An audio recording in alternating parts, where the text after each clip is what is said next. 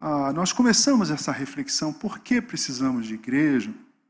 A partir da leitura de um texto, deixa eu, deixa eu recuperar aqui para vocês, é, que narra no Evangelho, que narra a cura de um paralítico, quando quatro amigos o, o, o levam através do teto à presença de Jesus. E nós fomos falando ali por que, que nós precisamos de igreja. Eu fui, eu fui descrevendo a partir do texto do Evangelho essa nossa necessidade de igreja. Porque tem gente que acha que não precisa mais de igreja, que pode ser crente só em casa, que pode ser cristão sem a igreja de Cristo. E a gente foi vendo ao longo dessa série de mensagens, depois eu falei que apesar de precisarmos, é vívido, é claro, é nítido, é nítido nesse livro santo e absolutamente confiável, especialmente naquilo que o Novo Testamento descreve para nós como plano e projeto de Deus para nós, é nítido que você, para ser cristão, você precisa estar perto de outros cristãos. Crente precisa de crente. A gente precisa sim da igreja de Jesus. No entanto, você precisa superar, você precisa ir além, ultrapassar as decepções que a igreja lhe causou. Talvez você tenha sofrido abuso religioso, talvez você tenha vivido num ambiente um tanto, ou que caiu para o fanatismo, ou que quedava, inclinava-se para a frieza, e aí você via ou, ou a, a, uma proximidade com uma insanidade da religião, com fanatismo, ou uma frieza mórbida, que você entrava, você entrava de um jeito e saía pior das reuniões. E aí eu falei que às vezes a igreja não é igreja. Eu tentei descrever isso à luz também do Evangelho, a partir da exposição do Evangelho. E, e por fim, eu apontei como sendo a proposta bíblica, como sendo a proposta bíblica para nós, a ideia de que a igreja de Jesus precisa, pode e deve ser, tem que ser mesmo uma comunidade terapêutica, um lugar onde as pessoas são curadas, um lugar de cura, de vida e não de doença, e não um vetor de enfermidade física, emocional e espiritual. Essa, essa, essas foram as três primeiras reflexões, as três primeiras conversas que a gente teve. Aí, domingo passado, a gente veio para casa nova, aleluia, casa cheia, lotada, adrenalina. Mãos, na segunda eu fiquei deprimido. Porque quando cai a adrenalina, fica um buraco, né? Quase comprei um Revotril spray, assim, espalhei pela, pela minha casa, assim, para ver se dava um up. Mas o, mas o farmacêutico falou que não saiu ainda não esse remédio. Né? E estamos trabalhando, a gente está empenhado em colocar coisa no lugar. É, eu não sei como a minha esposa querida, linda, preciosíssima, amada do meu coração, cada vez mais linda. Estou né? falando isso porque ela estava brava comigo, aí você faz uma média no púlpito. Brincadeira, tá nada. Não sei como assim eu não desenvolveu uma hernia de disco. Ou então de LP, não foi nem CD, foi de LP. Porque o que. Olha, sexta-feira assim, a Ana, esposa do pastor Silas, nossa secretária, o que essas meninas trabalharam aí. Vou contar uma história para vocês. Nunca vi, não. Deixaram tudo lindo lá em cima. Aí eu pensei essa semana em oração, o que, que eu partilho para a gente fechar essa série.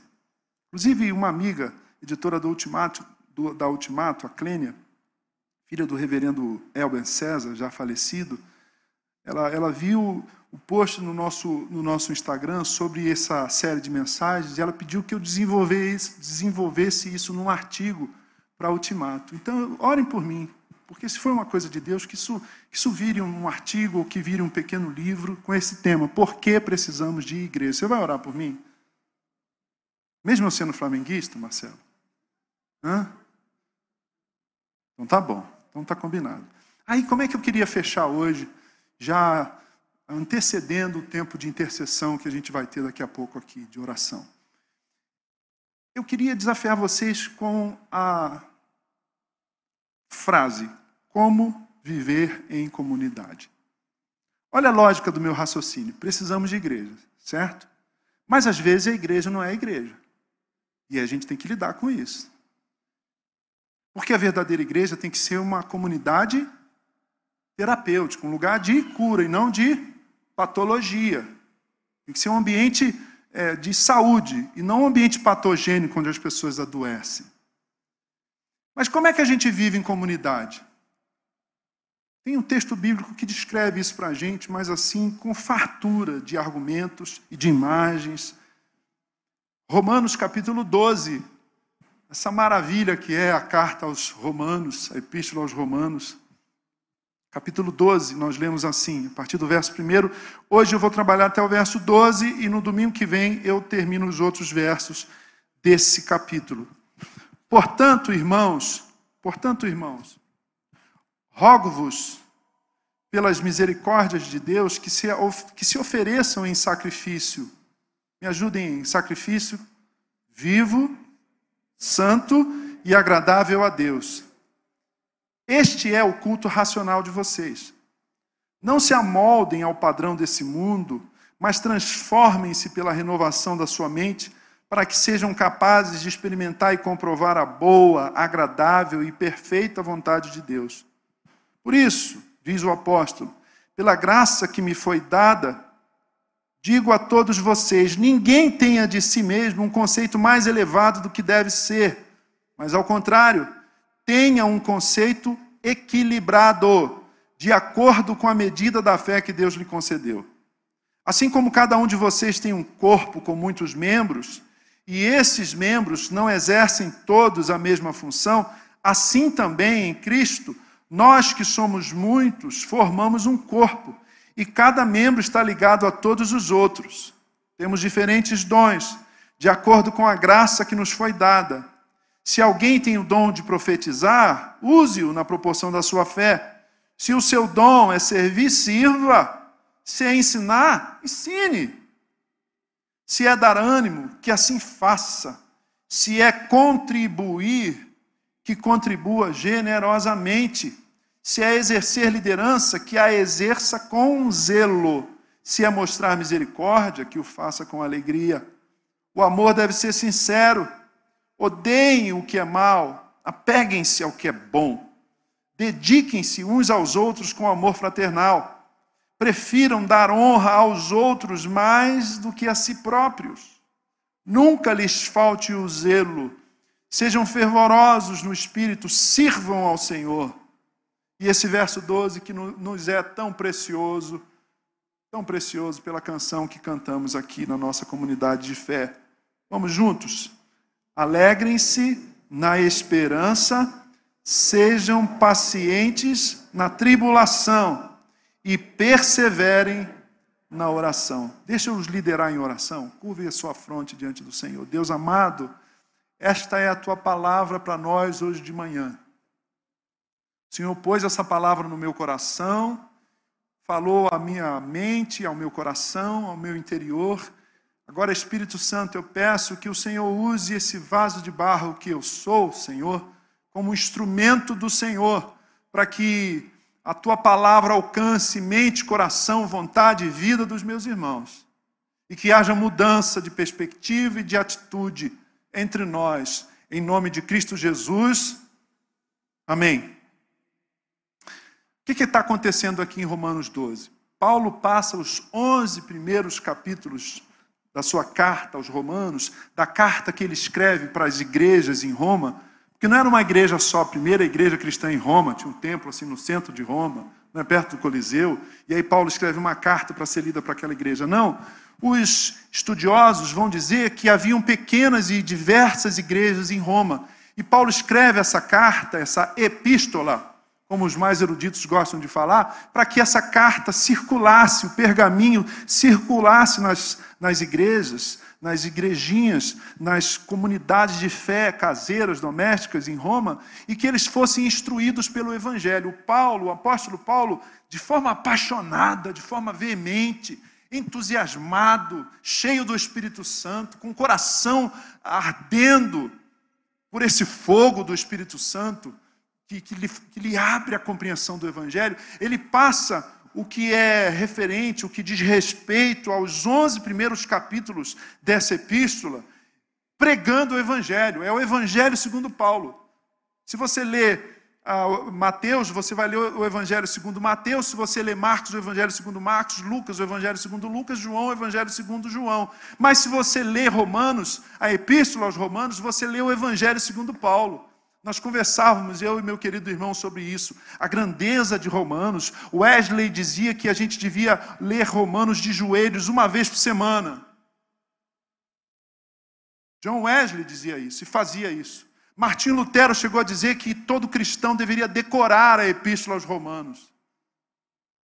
A gente está mal, hein, gente? A gente está mal. Enfim, depois de pregar o Evangelho nesses primeiros 11 capítulos, ele chega no 12 e ele começa usando uma palavra, lá no grego, e a gente traduz para o português, portanto. Portanto. Portanto, é uma conjunção.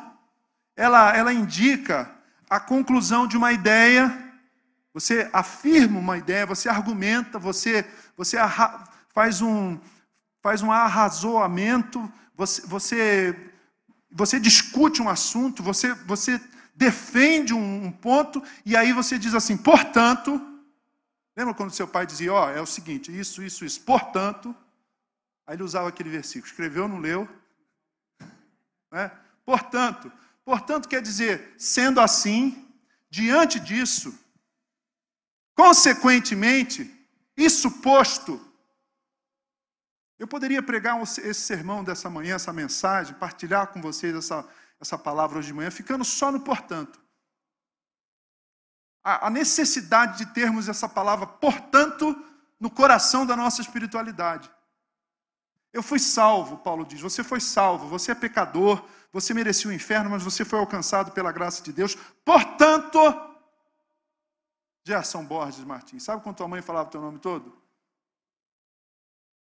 Quando ela falava, quando você era é, é, Carlos Eduardo, aí você era Cadu. Cadu, Carlinhos, mas quando ela estava brava, ela falava Carlos Eduardo. E quando falava o nome todo? É que a chapa estava quente, né? Paulo, ele usa esse portanto com essa força.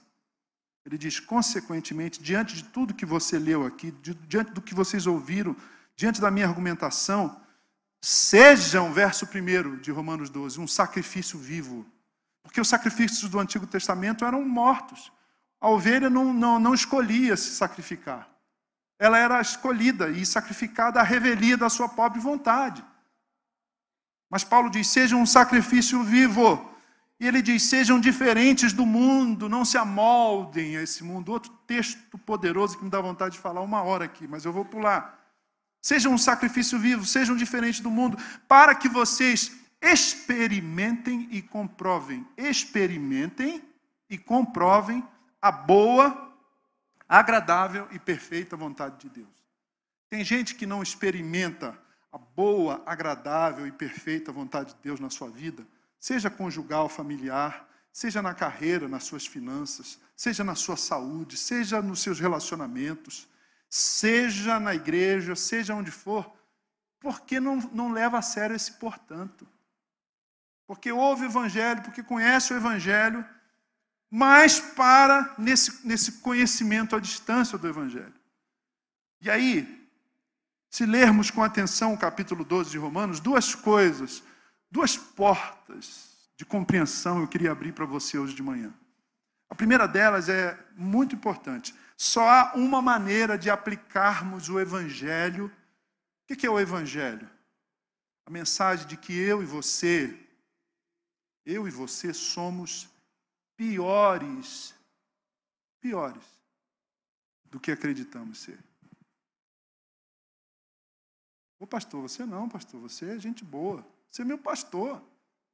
É, mas eu sou pior do que você acredita que eu seja e eu sou pior do que eu mesmo acredito que eu sou. Mas o Evangelho não para aí. O Evangelho vai nos dizer que ainda assim nós somos mais amados do que nós imaginamos por Deus. Eu sou pior do que eu acredito. E sou mais amado do que eu imagino. Quem resume assim o Evangelho é o reverendo Tim Keller, o pastor Tim Keller, escritor presbiteriano. Então, a primeira porta para a gente entrar nessa reflexão sobre como viver em comunidade é entender que só há uma maneira de aplicarmos o Evangelho à nossa vida, de vivermos a partir do Evangelho. E essa forma é em comunidade. Só tem um jeito da gente viver esse, portanto, irmãos, que Paulo fala. Em comunidade. Porque Paulo ele não, ele não se dirige a um indivíduo, ele não fala assim, portanto, Gaio, portanto, Timóteo, portanto, Tito. Ele fala, portanto, estão com a Bíblia aberta aí ou ligado? Portanto, irmãos, irmãos, só tem um jeito de eu viver a partir do Evangelho da constatação da degradação do meu coração, porque meu coração é mau. O teu não é não? Meu coração é mau. Ele é enganoso. O profeta Jeremias diz que ele é desesperadamente enganoso. Você já foi enganado pelo seu coração? Hã? Eu já fui muitas vezes. Meu coração é mau. Salomão, quando ele ora na consagração do templo, ele diz assim: Cada homem conhece a chaga que habita o seu coração. Eu conheço a chaga que habita o meu coração, irmãos. Vocês conhecem a chaga que vos habita o coração?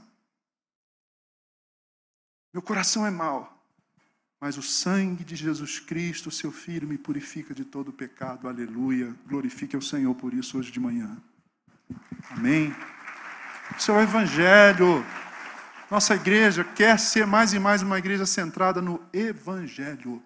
No Evangelho. O cristianismo, irmãos, só pode ser vivido na dimensão, no ambiente, no âmbito da comunidade. O cristianismo é pessoal. Você foi salvo, a sua pessoa, sua história. Você que tem nome, sobrenome, que tem uma narrativa, tem uma biografia, você foi salvo pessoalmente. Não foi por atacado.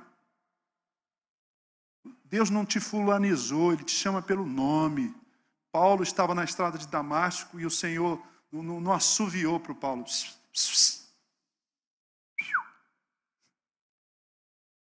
Edson Queiroz dizia que alguns são chamados por Deus, mas outros são assoviados.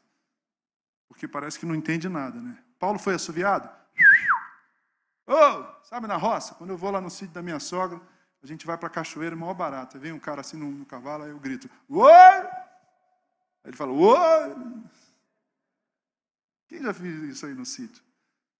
É uma linguagem assim, um som meio gutural, sabia? Uai, uai. Volta lá na idade da pedra lascada. Deus não falou assim, você estava passando na estrada da vida e falou, Uai! Ele falou, Saulo, Saulo, por que você me persegue? Aguinaldo, Ivo, Aleluia, ele não te pessoalizou, Ivan? Salvação é pessoal, mas não é individualista. Não é individualista. Eu para mim, eu comigo. Então, como é que a gente vive? Como é que a gente vive o evangelho e a partir do evangelho? Em comunidade. Crente precisa de crente, gente precisa de gente, crente precisa de crente. Gente precisa de Gente precisa de mas tem gente achando que precisa de bicho. Eu também acho. Lá em casa tem cachorro, gato, calopsita e periquito. Mas gente precisa de gente. E crente precisa de crente. Crente. Só tem um jeito de ser um sacrifício vivo. Só tem um jeito de ser diferente do mundo. Só tem um jeito de experimentar e comprovar a boa, agradável e perfeita vontade de Deus. Numa comunidade de fé e numa fé comunitária. Lendo esse capítulo, irmãos, eu me vejo diante de uma revolução. Esse capítulo é revolucionário. O cristianismo é revolucionário, dizia Jacques Ellul, sociólogo, teólogo reformado francês. O cristianismo é revolucionário, mas a revolução proposta e desenvolvida e levada a cabo pelo cristianismo não é de natureza política, ideológica. A revolução levada a cabo pelo cristianismo é uma revolução feita pelo poder do Evangelho, pela comunhão cristã, pela coinonia. É revolucionário. Eu não preciso, eu não preciso de Raul Seixas para dizer viva a sociedade alternativa. A igreja de Jesus é uma sociedade alternativa. Aqui a gente se ama, aqui a gente se cuida. Ah, pastor, ninguém cuida de mim. Bom, já, já vou tocar no teu assunto, já, já. Segura um pouquinho aí que Senta que lá vem a história. Quem assistia a cultura, né? Já vou tocar aí no teu caso, não é? Mas o cristianismo é revolucionário.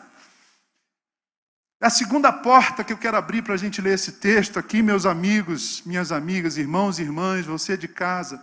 A, a primeira coisa é que só dá para viver a partir do Evangelho no seio, no ambiente, no âmbito de uma comunidade de fé. Isso é fato. Isso está fora de discussão. Fora de discussão.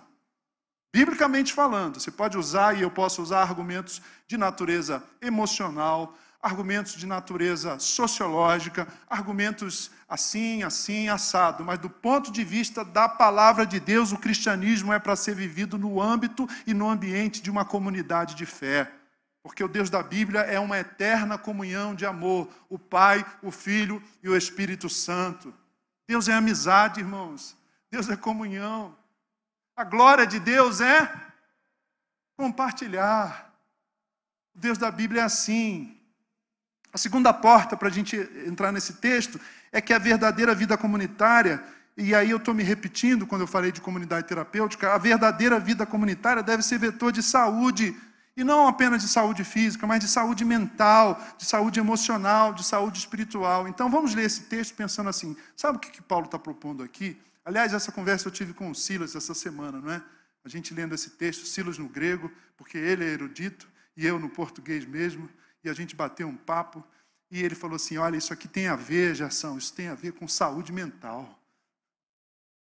Porque, irmãos, conviver com os santos no céu, que glória. Mas com alguns crentes na terra, ah, isso é outra história. Você já levou cheque sem fundo de irmão? Hã? Você já contratou irmão? Complicado, né? Mas Paulo diz o seguinte: tem um jeito de viver em comunidade. Tem um jeito de viver a partir do evangelho em comunidade. E aí tem alguns aspectos que eu queria elaborar com vocês. O primeiro deles está no verso 3. Ele diz: Por isso, pela graça que me foi dada, digo a vocês mesmo, digo a todos vocês. Para a gente interagir um pouco mais, gente querida, vamos ler o que Paulo diz a partir desses dois pontos. Primeira forma de vivermos em comunidade. Junto comigo, ninguém tenha de si mesmo um conceito mais elevado do que deve ter, mas ao contrário, tenha um conceito equilibrado de acordo com a medida de fé que Deus lhe concedeu. Quando Paulo diz ninguém tenha de si mesmo um conceito mais elevado do que deve ser, sabe o que está dizendo para a gente? Sejam vocês mesmos. Quer viver a partir do Evangelho? Quer viver o Evangelho na proposta bíblica de uma comunidade de fé? Então seja você mesmo. Não pense de você mais do que você é e não pense de você menos do que você é. O próprio Paulo, no outro lugar, ele vai dizer: pela graça de Deus eu sou o que sou. Eu sou o que sou. Vocês vão ter que me aturar. Hashtag me aturem. Né? Eu sou assim. Assim que eu sou. Assim que vocês são. E eu tenho que. E a gente tem, para que o outro nos veja como nós somos, nós temos que aprender a nos ver também como nós somos, senão a gente não vive em comunidade. Senão a gente não consegue viver em comunidade. O que ele está dizendo, portanto, é assim: não pense nem demais acerca de si mesmo e nem se deprecie. Não pense demais a respeito de você mesmo, porque o orgulho é um tipo de loucura. Você ouviu? O orgulho é um tipo de loucura, porque o orgulho é uma quebra da realidade. Você começa a se achar, cara. Tem gente que se acha. Você tem um cunhado assim que se acha? Vou ficar quieto. Tem gente que se acha, é muito chato, cara. Eu já disse, você compra o um carro, ele fala assim: por que você comprou esse carro? Não, porque se você falasse comigo, eu ia te dar um conselho. Você sorria aquela cara de paisagem para não ter problema com a tua sogra, né, com a tua irmã. Se for irmão da tua irmã, então, né? Jack know it all, em inglês, é, João sabe tudo. Tem gente que se acha, gente. É difícil conviver com gente assim. Eu já preguei numa igreja, no final do culto, lá no Recife, em Pernambuco presbítero veio falar, pastor, tinha duas palavras escritas erradas nas letras da sua transparência. O cara é revisor ortográfico da igreja, cargo que o conselho deu para ele. Né? Vai ser chato assim, lá em Jabuticatuba. O cara se acha, cara. Você se acha? Paulo está dizendo o seguinte: não pense, não pense demais a respeito. Deixa eu fazer uma tradução livre aqui desse texto. Você não está com essa bola toda, Gerson. Você só consegue viver em comunidade se você baixar a bola. Amém, pastores? Amém, irmãos? Não pense demais a respeito de si, senão você não vai conseguir viver em comunidade. E também não pense de menos. Tenha um conceito equilibrado. Gente, é difícil conviver com gente que se acha, mas às vezes é mais difícil conviver, conviver com gente que se autodeprecia o tempo todo. Vocês lembram de um personagem, olha eu entregando a minha idade aqui agora, do, do Hanna-Barbera, Harry, Ó oh, céus, ó oh, vida, ó oh, azar. Quem, Quem, tem mais de 40 anos lembra. Hanna Barbera, você lembra? Pô, irmão, entregou sua idade aí. Podia, podia não ter balançado com a cabeça aí, né? Cara, tu, ai, pastor, tudo que é ruim para mim, pastor, ninguém me ama, pastor, ninguém me quer. Pastor, essa igreja é assim assado. Pastor, ninguém me telefona. Pastor, pastor, pastor. Rapaz, um pastor de. Se, se, se eu tivesse dez membros assim, eu teria que ter um adicional de insalubridade. Porque você vive se autodepreciando. Ninguém te ama, você não. Sabe? Você não vai conseguir viver em comunidade se você se achar demais ou se você se achar de menos. Portanto, para viver em comunidade, não pense nem de mais nem de menos sobre si. Então, seja humilde. Porque humildade às vezes eu brigo com músicos, amigos meus, quando a gente toca em algum lugar, faz um show profissional, alguma coisa assim, e aí o cara faz um solo na guitarra, e aí o pessoal aplaude, e o cara fica. põe um sorriso assim, bem piedoso, e fica apontando para Deus como se Deus tivesse feito o solo. Não sabia que Deus tocava guitarra, né? Cara, eu estou te elogiando, estou elogiando o dom que Deus te deu, então receba vaso. Não é assim? Você Humildade, humildade, é eu, eu não ser nem mais nem menos. Se alguém falar, cara, você é o melhor de todos, eu vou falar assim: olha, bondade sua, irmão. Misericórdia de Deus, mas eu, eu não estou com essa bola toda, não. Agora, se alguém falar assim: olha, você foi bem, gostei de você, você me abençoa, receba isso, sabe? Acolha isso. Obrigado. Porque isso é saudável no ambiente da comunidade cristã. Aí, do verso 4 até o verso 8. Eu não quero cansá-los, mas eu quero que vocês leiam a Bíblia. Alguns só leem a Bíblia quando o pastor lê no, no culto domingo. Então vamos aproveitar aí, né, gente? Vamos embora aí. Verso 4. Assim como cada um de nós tem um corpo com muitos membros, e esses membros não exercem todos as mesmas, a mesma função, assim também em Cristo, nós que somos muito, formamos um corpo e cada membro está ligado a todos os outros. Temos diferentes dons de acordo com a graça que nos foi dada. Se alguém tem o dom de profetizar, use-o na proporção da sua fé. Se o seu dom é servir, sirva. Se é ensinar, ensine. Se é dar ânimo, que assim faça. Se é contribuir, que contribua generosamente. Se é exercer liderança, que a exerça com zelo. Se é mostrar misericórdia, que a faça com alegria não, não tenho tempo e eu acho nem é necessário eu detalhar cada uma dessas, desses exemplos que o apóstolo Paulo dá, mas sabe o que, que ele está dizendo agora? No verso 3 ele diz: Sejam vocês mesmos, sejam humildes, nem se achem, nem se autodepreciem, senão vocês não vão conseguir viver em comunidade. Não vai rolar, não vai dar certo, vai dar ruim, como se diz atualmente, vai dar ruim, não é? Segunda coisa, ele está dizendo aqui nos versos 4 e 8: sejam parte do corpo de Cristo de verdade. Não se trata de frequentar a igreja, se trata de ser parte do corpo de Cristo. E Paulo está repetindo a si mesmo, ele está repetindo-se, porque lá na primeira epístola aos Coríntios, no capítulo 12, ele também usa essa metáfora, nós somos um corpo, e ele parte da ideia do corpo físico, dizendo que o dedo do pé é tão corpo quanto a orelha, e o cérebro é tão corpo quanto o estômago. Eu tenho alguns problemas com o apêndice e com a vesícula. Eu acho que esses negócios só estão aqui para nos matar. Não é? Mas mesmo assim, eles estão no nosso corpo. Eles fazem parte do nosso corpo. Então, com essa ressalva da apêndice e da vesícula, né, com, com perdão aí dos, dos médicos e enfermeiros e outros profissionais de saúde aqui, com, meu, com a minha heresia anatômica, não é? Mas todo todo o meu corpo, se, se, se, gente, se cair um cisco no meu olho, minha cabeça sofre. Eu sofro, nós somos partes um do, do, uns dos outros. Então, o que Paulo está dizendo é tão simples quanto profundo. Ele está dizendo, nós somos diferentes. Somos diferentes. Às vezes eu vou em algumas igrejas de amigos, de amigos. Gente, todo mundo igual. Eu falo, ué, eu acho que eu entrei num clube. Todo mundo igual. Tem até um dress code. O Jonathan me ensinou essa expressão, dress code. Todo mundo se veste do mesmo jeito. Nós somos diferentes, gente. Olha para o lado. Olha quanta gente diferente tem aqui. Fisicamente, começa por aí. Agora, se você trocar uma ideia, se você conversar, você vai ver que, são, que a diferença é uma coisa linda. É lindo. Nós temos professores universitários adorando a Deus aqui conosco. Mas tem gente que tem funções profissionais muito modestas. E os professores, os doutores são superiores a esses irmãos? É lógico que não.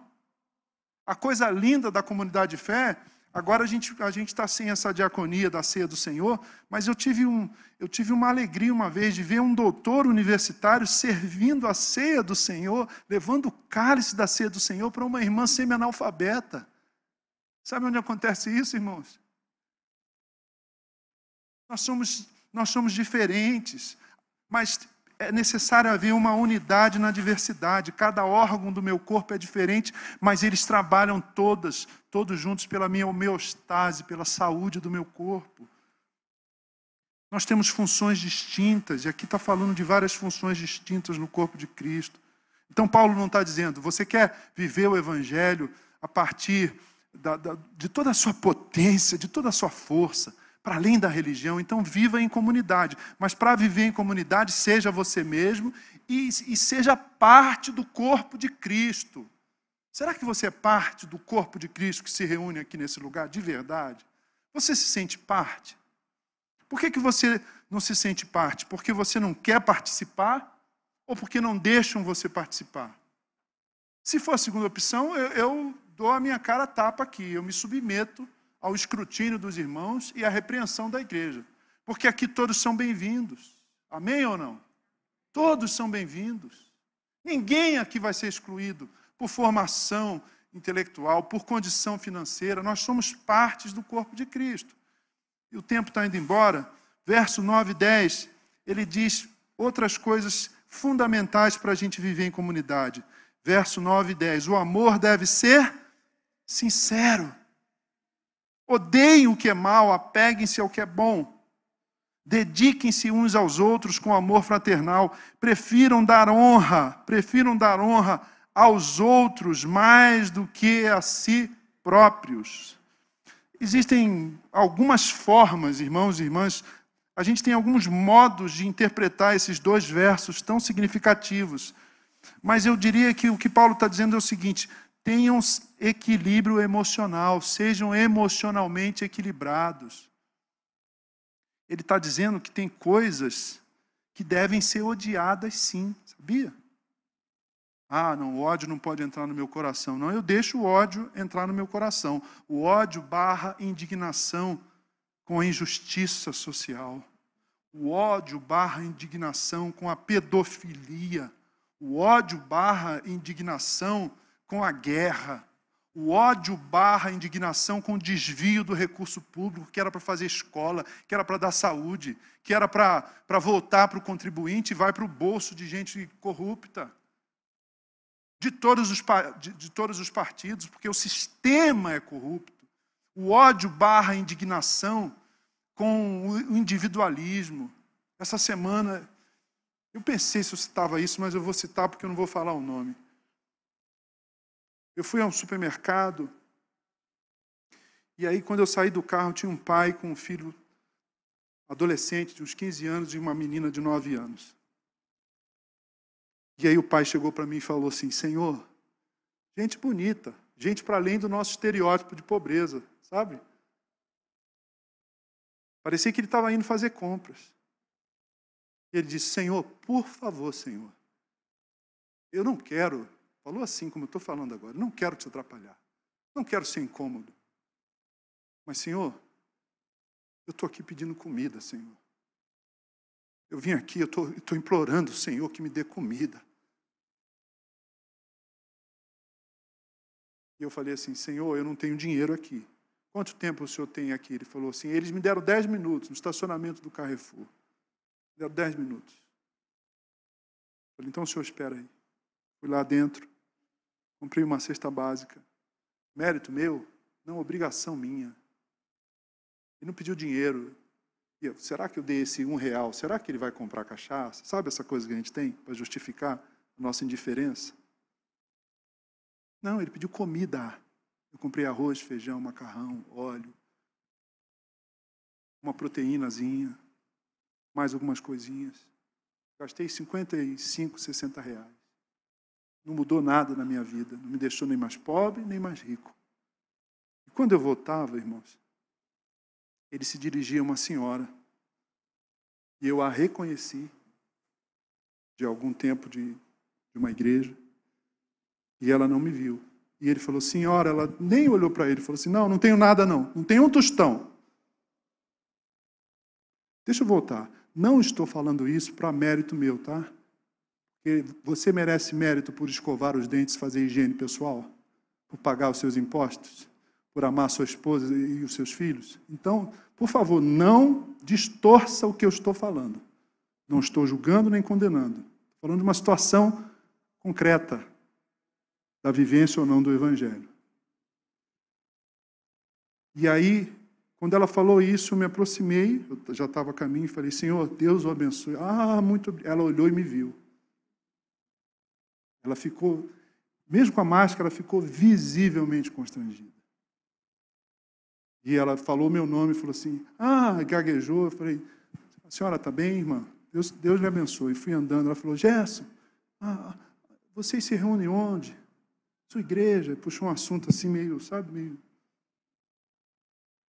Irmãos, a gente tem que odiar a miséria nesse país, você diz amém? A gente tem que odiar o fato de que, enquanto a gente tem três refeições por dia e outras no meio, né? Tem gente que acorda com fome e vai dormir com fome. José Augusto foi a uma casa no pós-balsa e a moça falou assim: Graças a Deus, olha o que eu tenho na minha geladeira, num barraco. Abriu a geladeira, tinha um punhado de cenoura e mais nada na geladeira. Então o que Paulo está dizendo é o seguinte: há coisas sim para ser odiadas, mas os irmãos, aquilo que é bom, aquilo que é belo, aquilo que é verdadeiro deve ser amado. Mas infelizmente tem gente que inverte, que ama as coisas e odeia os irmãos. Eu não suporto fulano. Já ouviu essa expressão? Tem crente que quase diz assim: meu santo não bate com o dele. Pode rir, pode rir, porque é risível mesmo. Por fim, irmãos. Então, assim, não dá para viver em comunidade evitando a comunhão. Não dá para viver em comunidade evitando. Repita, não dá evitando a comunhão.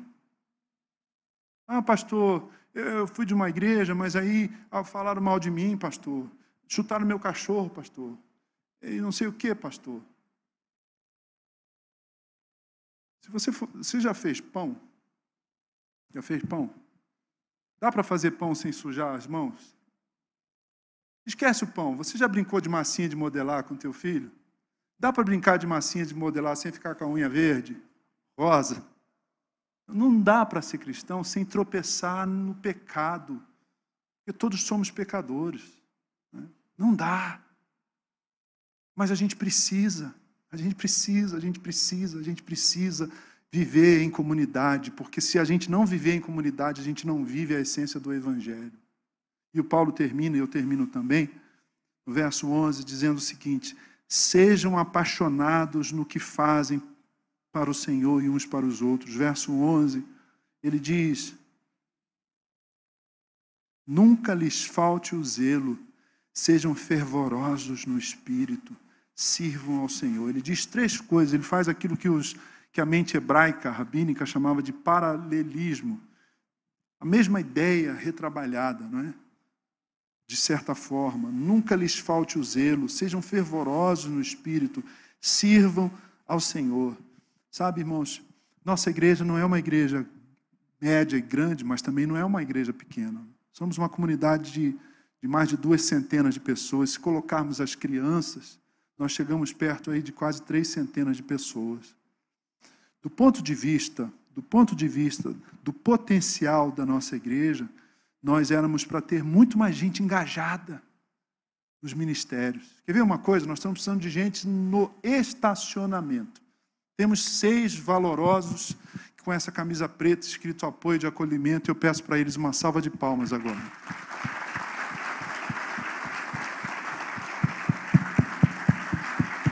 Isso mesmo, Carlos. Carlos, para você, brother. Eles estão fazendo isso com amor, irmãos, com paixão. Você está vendo o cara do estacionamento? O cara do estacionamento. O Carlos Dias virou o cara do estacionamento. O irmão Custódio virou o cara do estacionamento.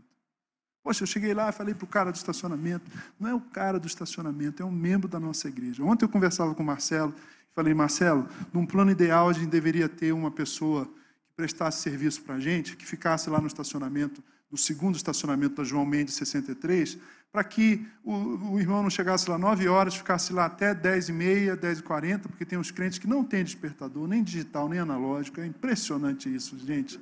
Impressionante, sim. É, glória a Deus. É melhor, dar, melhor glorificar a Deus do que amaldiçoar. E aí, aí 10h40 tem gente chegando no estacionamento, aí o Carlos, é, 11 horas, ele quer saber, pastor, vou ficar daqui mesmo do, do celular, benção, estou na benção, estou na paz. Assim é o Carlos, né? Carlos assim, nada lhe perturba.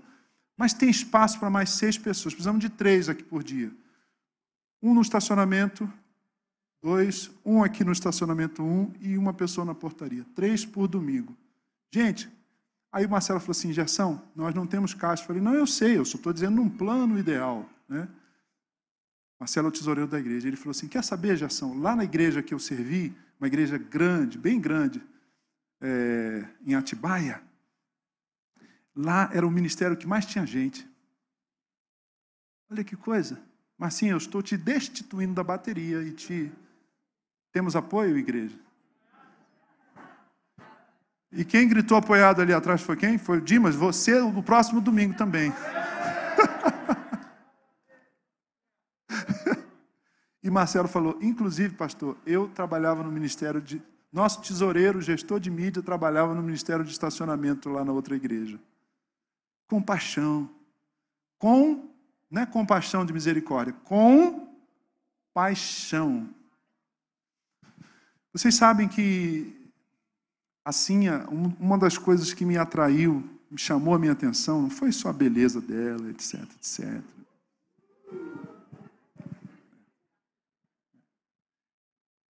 Quase que alguém colocou aí no Spotify, quando eu estou aqui. Sabe, já vou terminar, querido, para a gente orar. Tá bom? Mas eu queria honrar a Cinha. Eu era auxiliar do pastor que estava plantando a igreja, cuidava do louvor dos jovens, dirigia culto das quartas-feiras, né? E o pastor disse uma vez no culto, a gente tinha um, a gente tinha um grupinho assim, ó, desse, desse tanto aqui. Ele falou assim: estão precisando de um voluntário para ficar com a chave, chegar cedo. E não é só ficar com a chave, é dar uma geral. Dar uma geral é um eufemismo para lavar banheiro, varrer o chão.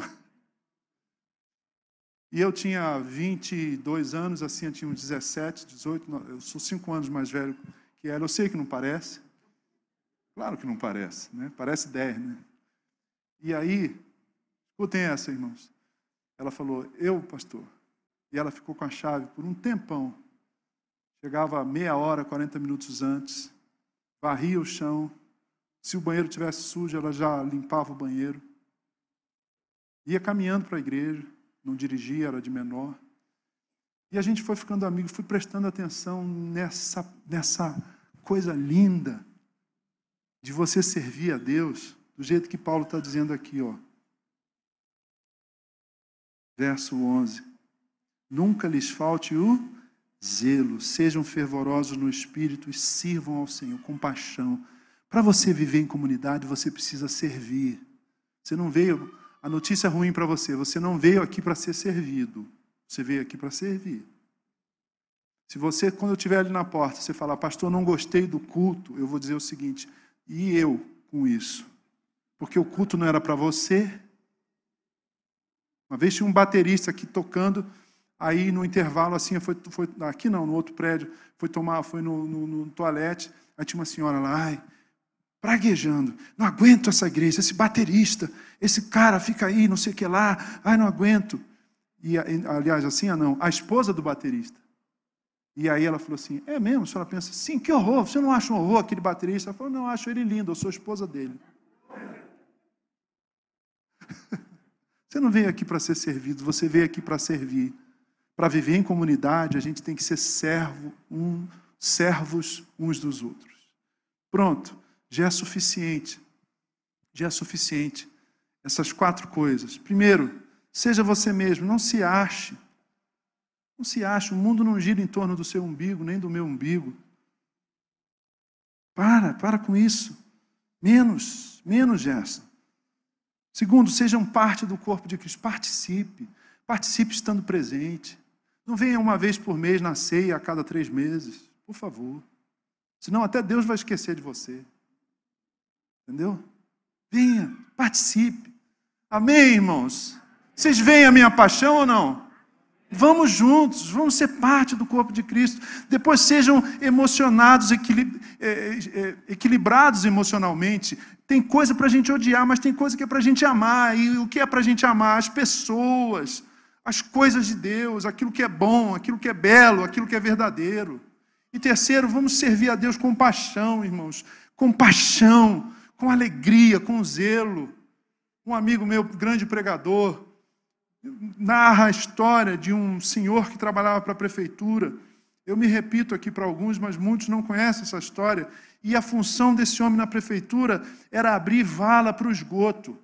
A função dele era pegar um enxadão, um enxada e abrir vala para botar aquelas, a, a, aquele encanamento, aquelas manilhas, aquelas manilhas de, de né, antigamente de, de, de, de barro. Né? Ele, e ele tinha que abrir aquelas valas. E aí mudou o supervisor, e um dia chegou um supervisor novo, e, e esse supervisor chegou e começou a conferir e falou assim: Ué, mas por que que ali do, aqui do quilômetro, deixa eu ver aqui, quilômetro 37 até o, o 45, está assim, perfeito, e o outro aqui está ruim, e depois está ruim. Por que essa diferença? Aí alguém falou assim: ó, quem cavou daqui até ali foi aquele senhor ali, velhinho. Aí o supervisor chegou e falou para ele: Senhor, queria lhe perguntar o seguinte: como é que o senhor consegue fazer essa vala tão perfeita assim? Se o senhor comparar a sua com, com o restante, a diferença é gritante. É gritante. Eu estou impressionado. O senhor fez uma coisa. O senhor cavou uma linda vala para manilhas. Aí o irmãozinho velhinho falou assim: Sabe o que, que é, moço? chefe, é porque eu cavo vala para Jesus. Eu sou crente e tudo que eu faço é para a glória de Deus. E eu não posso abrir uma vala para manilha mal feita, porque senão eu vou ofender o meu Senhor. O que eu fizer para Deus tem que ser bem feito, tem que ser com paixão. Pode dar errado, mas eu vou fazer o meu melhor possível. Aleluia. O texto diz a respeito do nosso Senhor que o zelo pela sua casa, pela casa de Deus, o consumia. Consumia. Nós temos aqui muita gente zelosa, irmãos, mas precisamos de mais. Tem uma canção do Beto Guedes, lá do Clube da Esquina, que diz assim: ah, Um dia a gente estava andando de carro, Luciano, há uns 15 anos, e a gente, essa música tocou no rádio. Hã? Vou entregar a nossa idade. A gente estava dirigindo em São Bernardo e começou a tocar essa música, e Luciano Venelli falou assim: GB, essa música tem a ver com a gente. Novo na fé, poucos anos de convertido. E a letra dizia: Vamos precisar de todo mundo. Você vê como a minha memória fotografa? Um mais um é sempre mais que dois. para inventar a vida nova, vamos precisar de muito amor. Letra de Ronaldo Bastos, música de Beto Guedes. A música chama-se Sal da Terra. A música não é cristã, mas ela diz: Vamos precisar de todo mundo. Um mais um é sempre mais que dois. Para inventar a vida nova, nós vamos precisar de muito amor. Luciano, eu te amo, cara. Olha que memória que veio aqui agora. A gente ouvindo Beto Guedes e comparando a poesia mineira com o nosso chamado para viver em comunidade.